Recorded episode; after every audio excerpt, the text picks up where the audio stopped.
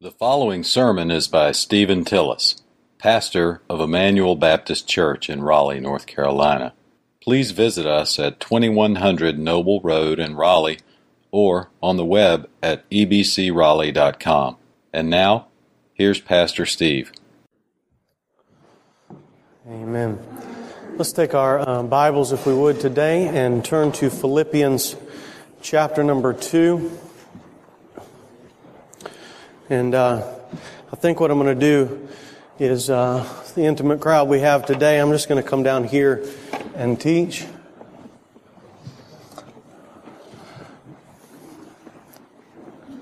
Is that okay with everybody? I feel a little, I feel a little far away from you up there. So let's take our Bible, Philippians chapter number two.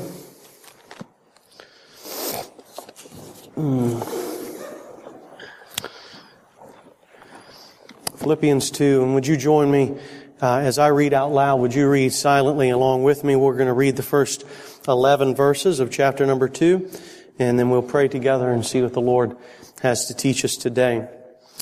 So, the reading of the word of the Lord. Therefore, if there is any encouragement in Christ, if there is any consolation of love, if there is any fellowship of the Spirit, if any affection and compassion, make my joy complete by being of the same mind, maintaining the same love, united in spirit, intent on one purpose. Do nothing from selfishness or empty conceit, but with humility of mind regard one another as more important than yourselves.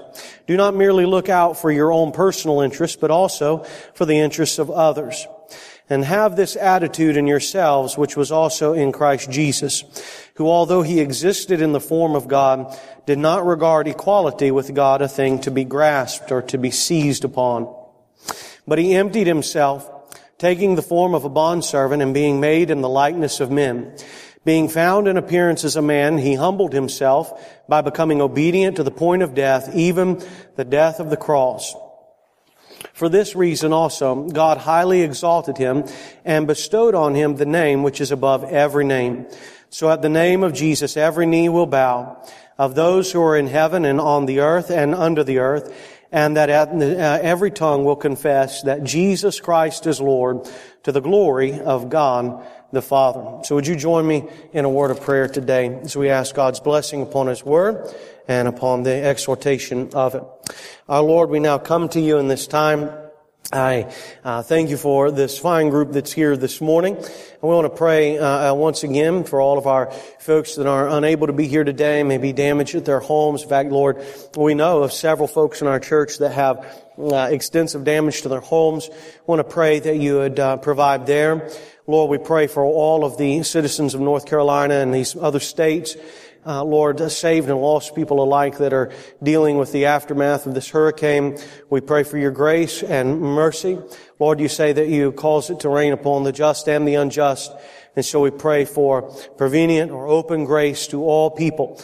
But Lord, in the middle of um, uh, some of this heartache and frustration, we do pray that uh, you would bend people's minds toward Jesus Christ and that believers would have a good and a righteous testimony, Lord, as they uh, walk through this with you and that they would be able to share the gospel with friends and neighbors and they might see Christ in us the hope of glory. Now, Lord, as we have opened this beautiful and wonderful text before us, we pray in the next few minutes that you would teach us and help us uh, to follow on after you in the way of Jesus Christ. For it is in the Lord Jesus' name we pray. Amen. So you can follow along there in your bulletin today. Just kind of um, titled this sermon uh, "To Live and to Love and to learn. Or if you're looking for a second title, I was thinking about uh, later on in the week, maybe I might have should have titled this sermon uh, "The Kind of Church That Jesus Would Join." Right? the kind of church that Jesus would join. Live, love, learn. What I want to do uh, today for you is is kind of break this text apart in three different areas. But as I was watching uh, outside of our windows, as you were watching most certainly yesterday outside of yours, and you saw all of this rain, and uh, as you maybe watch the news, how the trees kind of fall over and big root systems are uh, uh, uprooted. I was thinking about this last week. I was reading about um, these great aspen trees trees in the Rocky Mountains and how they can grow up to a hundred feet tall and yet withstand snowstorms and all kinds of winds and they, they don't blow over them. And the reason why is that uh, scientists tell us that the root system of these aspen trees are, although there are many trees in maybe an acre worth of land, all of the root system is, uh, for essence, one large root. They are all intertwined and uh, running over each other, and so they work together. And so you have these trees that can grow large and tall and strong. They can withstand snowstorms and all of these other things. And the reason why is because the root system, that which holds the tree to the ground, is working together. You don't have each root working on its own idea or its own preference. You have the entire root system working together. And you know, when I think about the church and what the apostle Paul is writing to, he's writing to the church at Philippi in this text. And later on in chapter number two and chapter number three, you'll find that this church itself is having major difficulties. They are having some struggles of unity. They are having some people that are uh, frustrated and saying things that they should not be. And uh, so what the apostle Paul does is he comes along and he writes this text and he says, this is the kind of church that Jesus would join. This is the kind of church that God wants every believer to be a part of. And so let me just simply uh, walk through the text with you. From verse 1 and 2, let me read those two verses again and then make a point for you. Therefore, now notice in your text, I'm going to do more teaching today, but I want you to stay with me. You might want to underline the little word if or since in your version here, but therefore if there is any encouragement is the word here, encouragement in Christ.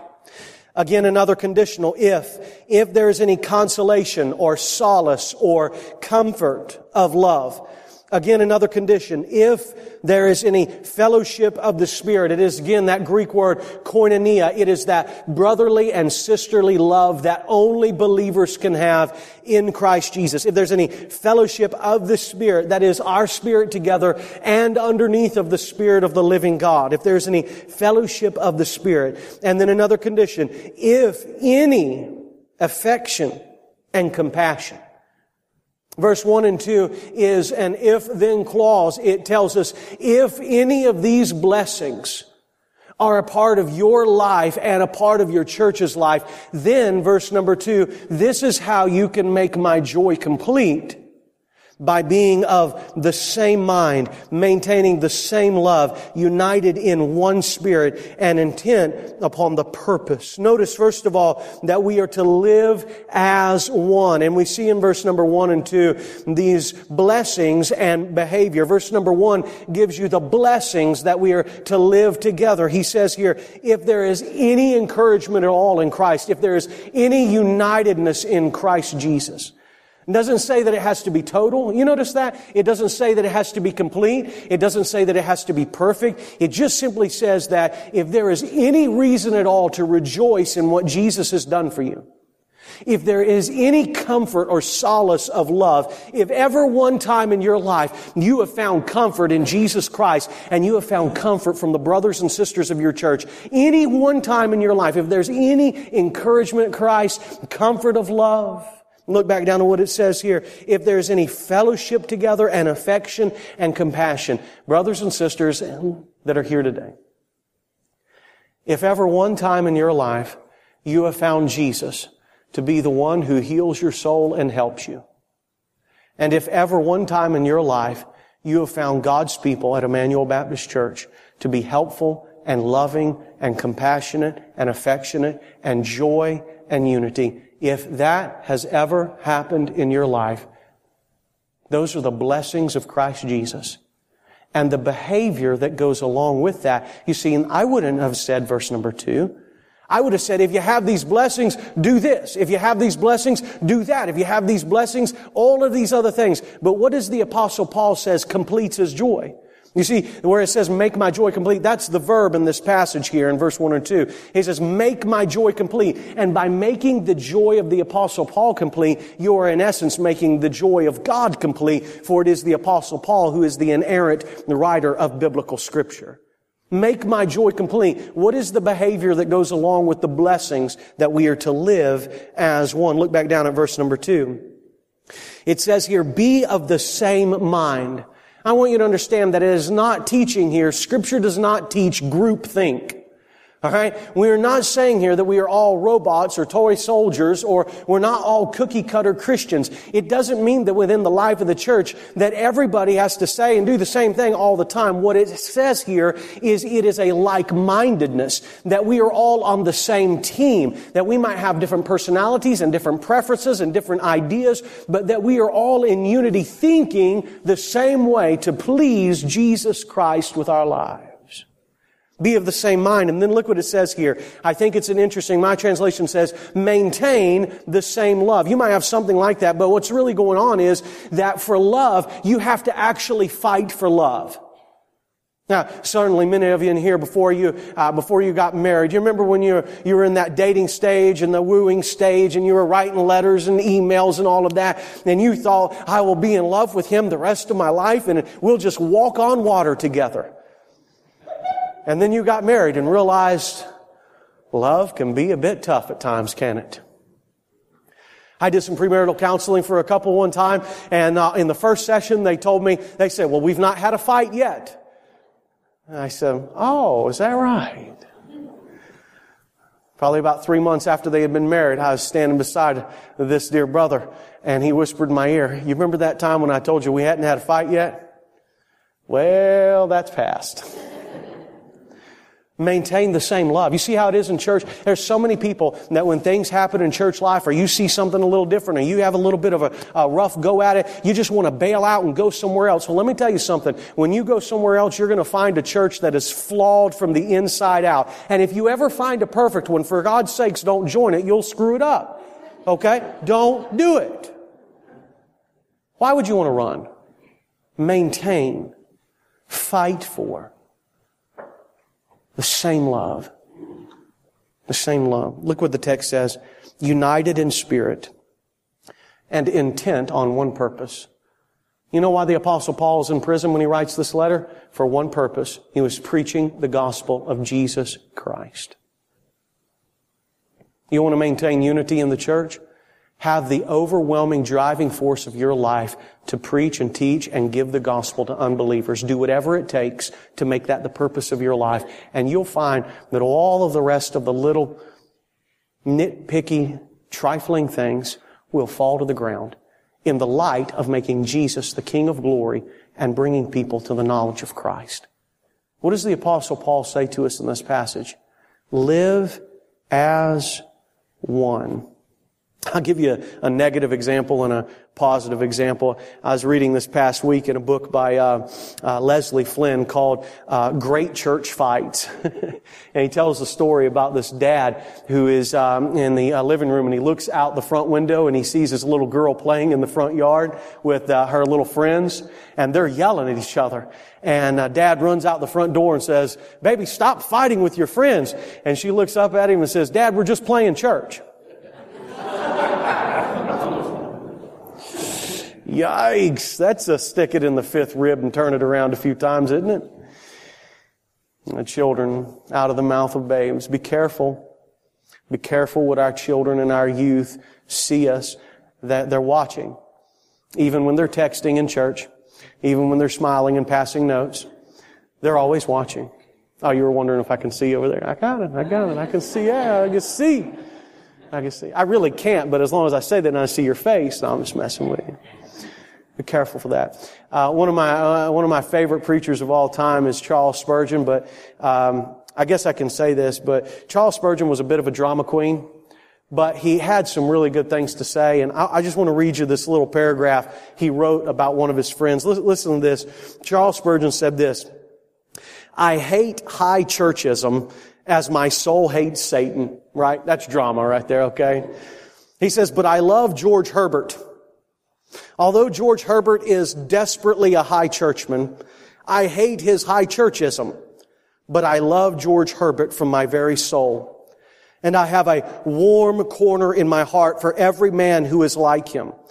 Let me find a man who loves my Lord Jesus as George Herbert did, and I do not ask myself whether I shall not love him or not, There is no room for question, for I cannot help myself. Unless I can leave off loving Jesus Christ, I cannot cease loving those who love Him.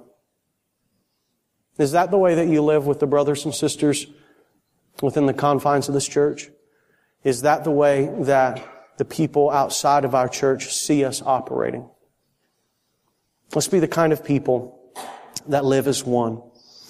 Uh, a couple of points of application on that. I say, how do I, how do I work at that? I, I would say number one, meditate on the goodness of Christ and the rich blessings that are yours in the local church.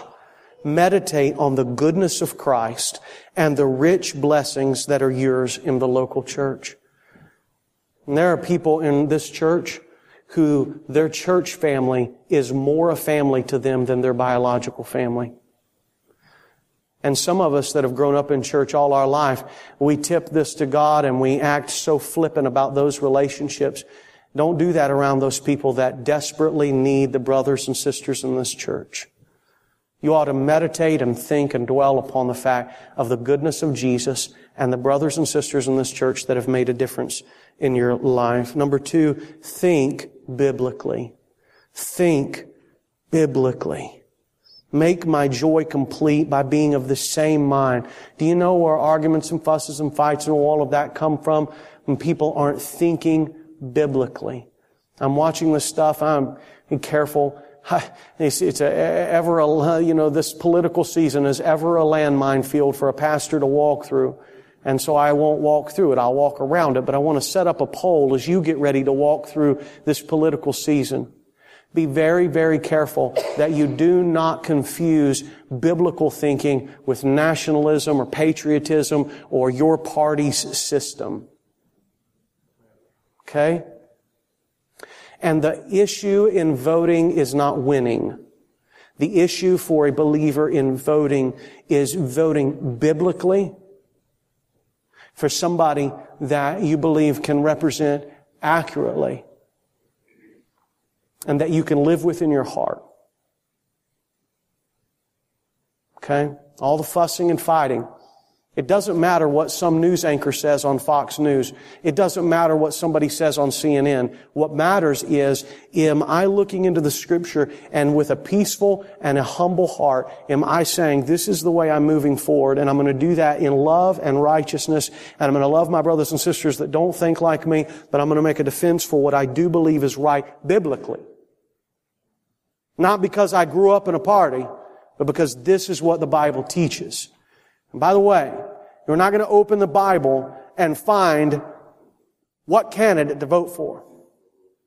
You're going to find the principles that teach you how to love Jesus and walk in that way.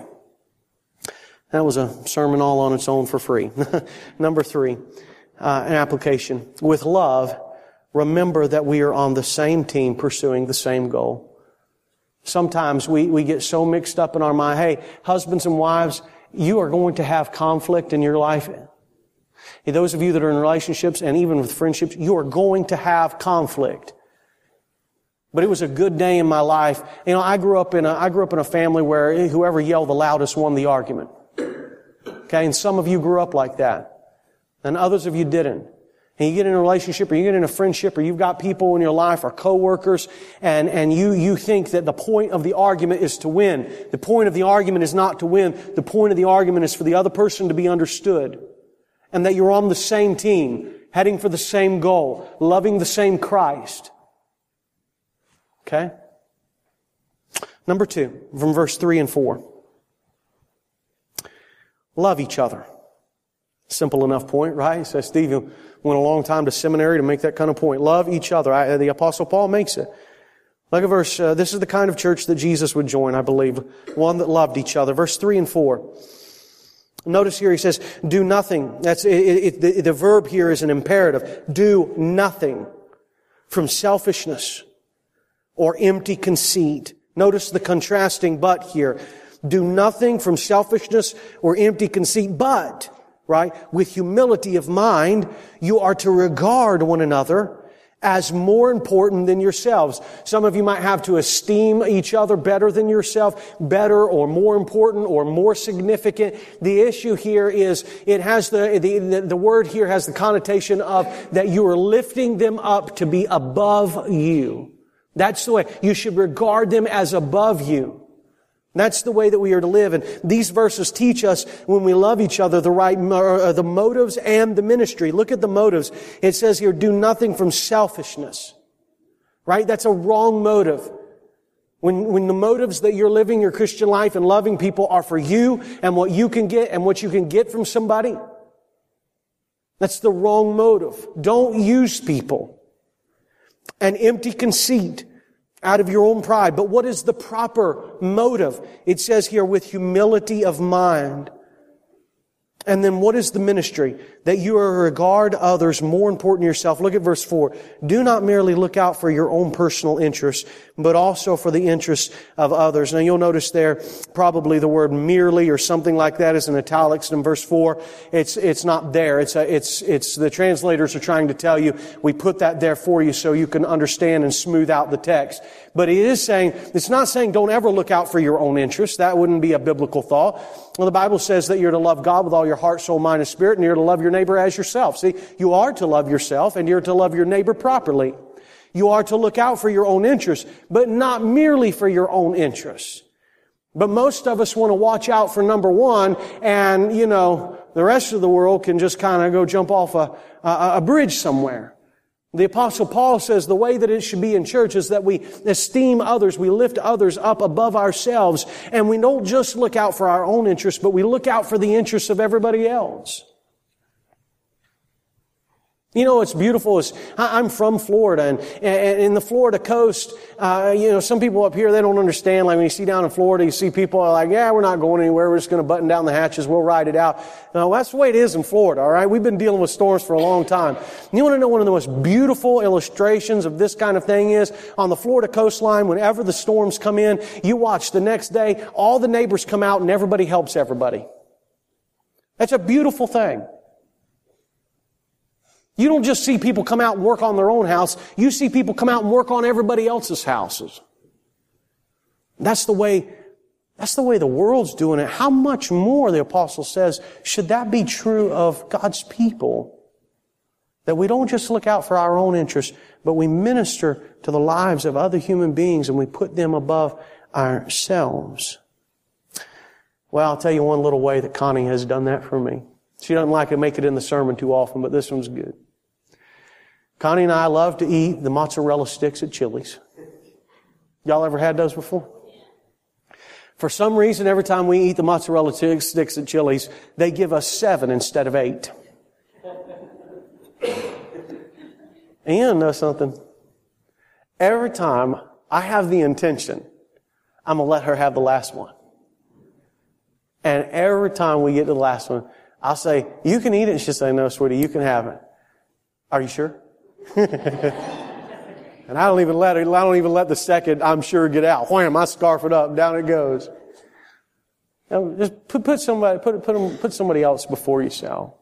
You know, moms and dads that are in here today and, and grandparents, you naturally do that, don't you, with you, with your children and grand. Isn't that the way it is? I, have seen, I've seen ladies I've seen our nursery workers back there before. Uh, some kid be in the nursery got snot running out of every, every orifice of their body, and they take the end of their dress and wipe off their nose and get them going. I've seen, I, I've seen moms and dads go without food and let the children eat. Hey, you naturally do that with your family. You naturally do that with the people that you love. The apostle Paul now amps it up a notch and says, that's the way that you ought to live with every brother and sister in Christ Jesus in the church.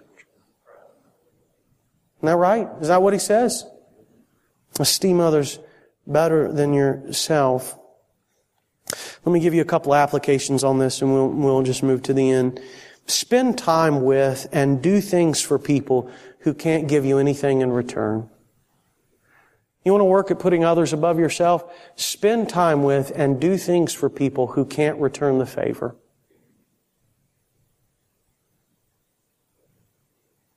Yeah? The way that we treat people who cannot do for us or return a favor or scratch our back, The way we treat them is indicative of the kind of character that we really are on the inside. Number two, when you catch yourself longing to be first, go to the back of the line. I was uh, in the reading group on Friday and we had a great time. They were giving me some illustrations of this. And somebody, I said, what's, what's a way that you could help yourself be last instead of be first? Or put somebody else. And you know what they came up with? Instantly, they went right to conversations and they said, you know what? So many times when we're talking with people, Instead of actually giving them the gift of listening to them, we are thinking about what we want to say before they ever finish. When you catch yourself doing that, stop. And in your mind say, I'm just going to give them my full attention and listen to what they have to say. I came up with, a, with one in the reading group, and I guess nobody in there else had the same problem I do, but uh, I'll give you this one. How about this? Next time you're going down the road, and somebody wants to turn onto the road that you're getting in, and you, you feel that impulse on the inside to speed up, that, am I the only one like? Come on, people. Not in front of me, not on my watch.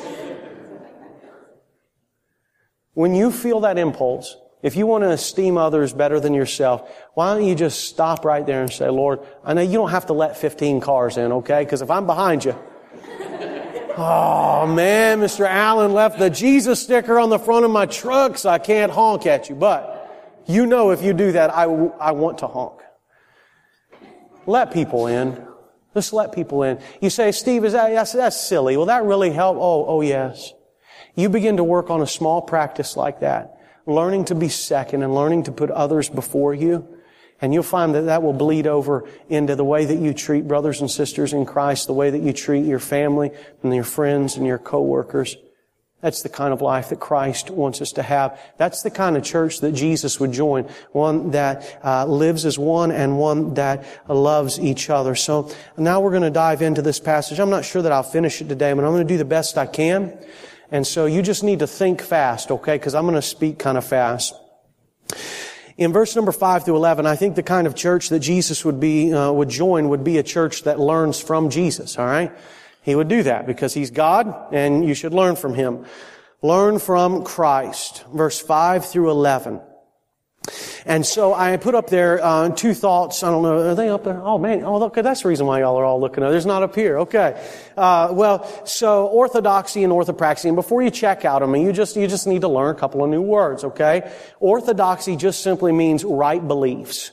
Right beliefs. Orthopraxy simply means right practices. All right. So now you can press all your friends. Orthodoxy so it means right beliefs. This is orthodox. You ever heard of that? Orthodox beliefs. These are right. These are true. These are time-tested traditional beliefs of the Christian faith. Orthodoxy. Orthopraxy simply means that we take that orthodox belief that orthodox doctrine, and this is right practice. This is how we live that out every day of our life. And so in these verses, I think we learn both orthodoxy and orthopraxy. And so let me uh, just walk down through verse 6 and 7. It'll take me a minute or two, and then, uh, and then we'll try and get the rest. So look at verse number, well, verse number 5. He says, have this attitude in yourself. So it is the mindset. This attitude is a mindset.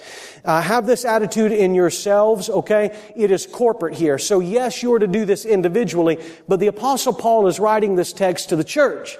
He is saying, let this mind, let this attitude be in your congregation that was also in Christ Jesus. Okay? Verse number six who although he existed in the form of God, did not regard equality with God a thing to be grasped at. So let me stop and explain verse number six for you. Verse number five is not speaking of Christ in some pre-existent condition. This is speaking of him actually as Christ Jesus while he was on earth in the incarnation. All right? Jesus Christ. And so verse 6 and 7 is what is true of him, not in the pre-existing, eh, pre-existing state, although it is, but this is what the apostle Paul has in mind. He's thinking of Jesus of Nazareth. He's thinking of Jesus born of Mary. He is thinking of the God-man, Jesus Christ, while on earth. Now, read verse number 6.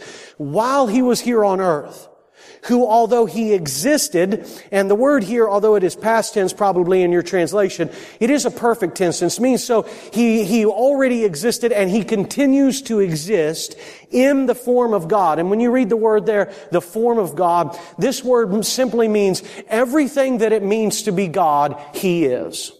All of the eternality, all of the omnipotence and omniscience and all of the all-knowingness of God, everything that it means to be God, Jesus is.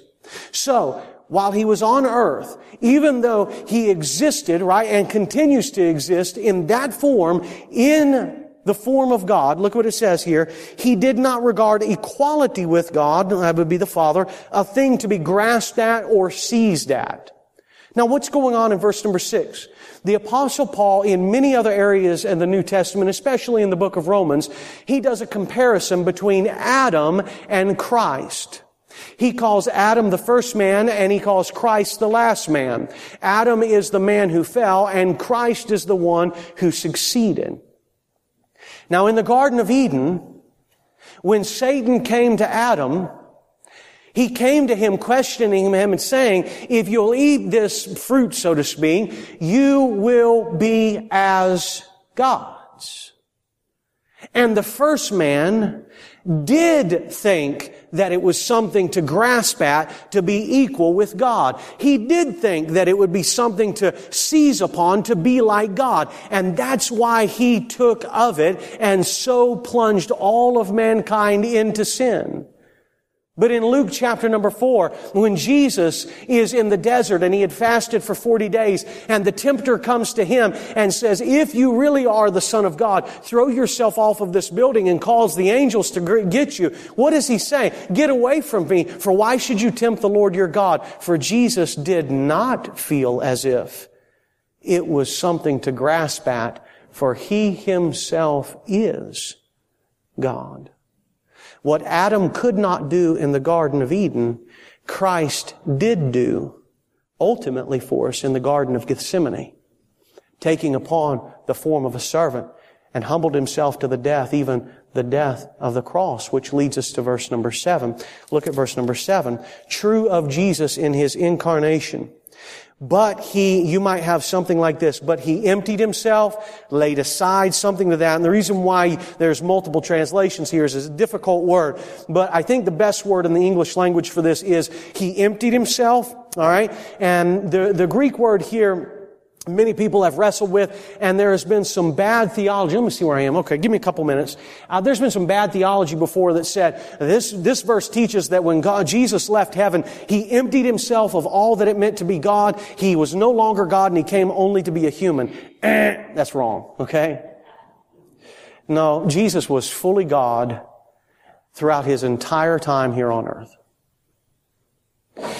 This verse here is the same Greek translation that you would find of the Greek translation of Isaiah 53:12. In fact, let me run over there right quick for you.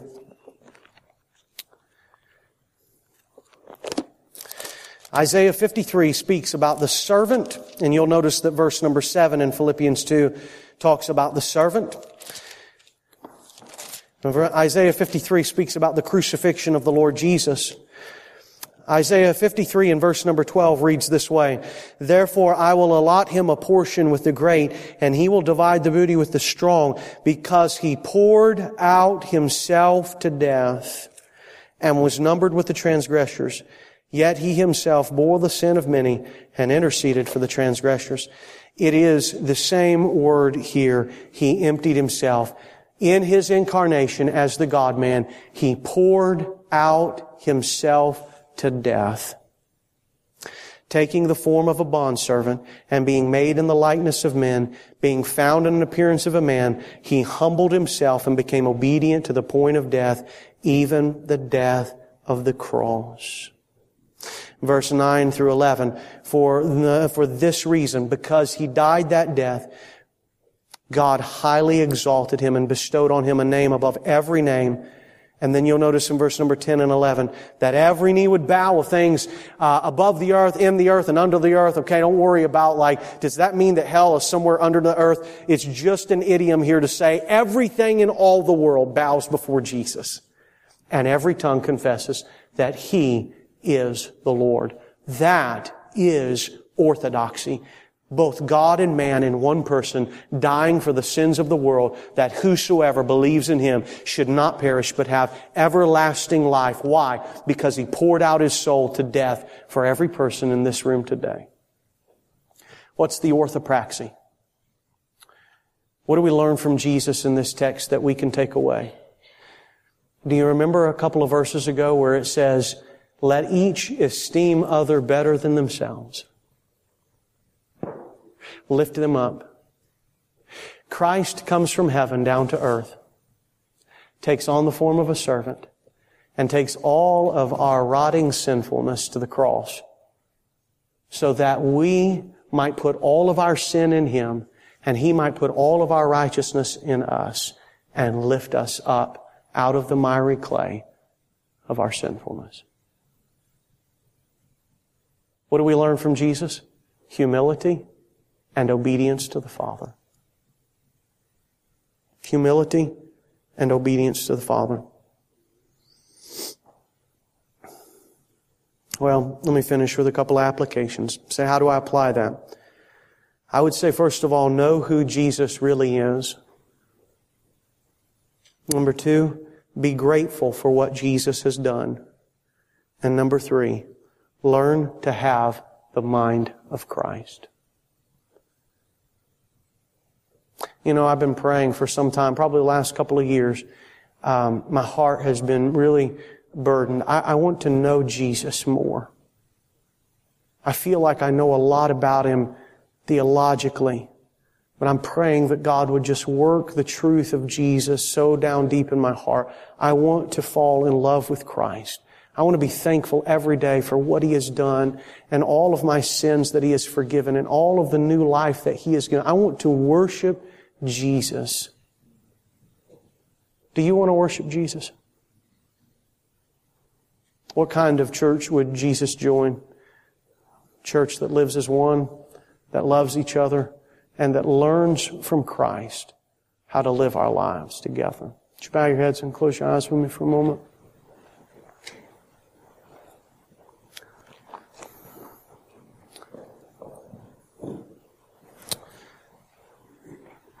Think um, in in just a moment we'll uh, we'll stand and maybe sing a verse of a song together.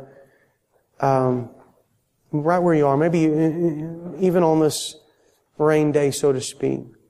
Maybe this week you haven't had a few minutes just to kind of meditate and think and be appreciative of what Jesus has done for you.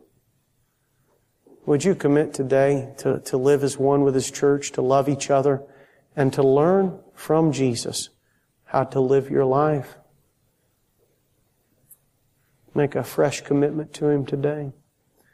And if you don't know Him as Savior and Lord, you've never had your sins forgiven, Come to Him right now in your heart. Confess your sin to Him. And beg Him to save you. And He will. He is not willing that any should perish, but that all should come to repentance. You've been listening to Stephen Tillis, pastor of Emmanuel Baptist Church in Raleigh. For more information and free access to other messages, please visit us at ebcraleigh.com.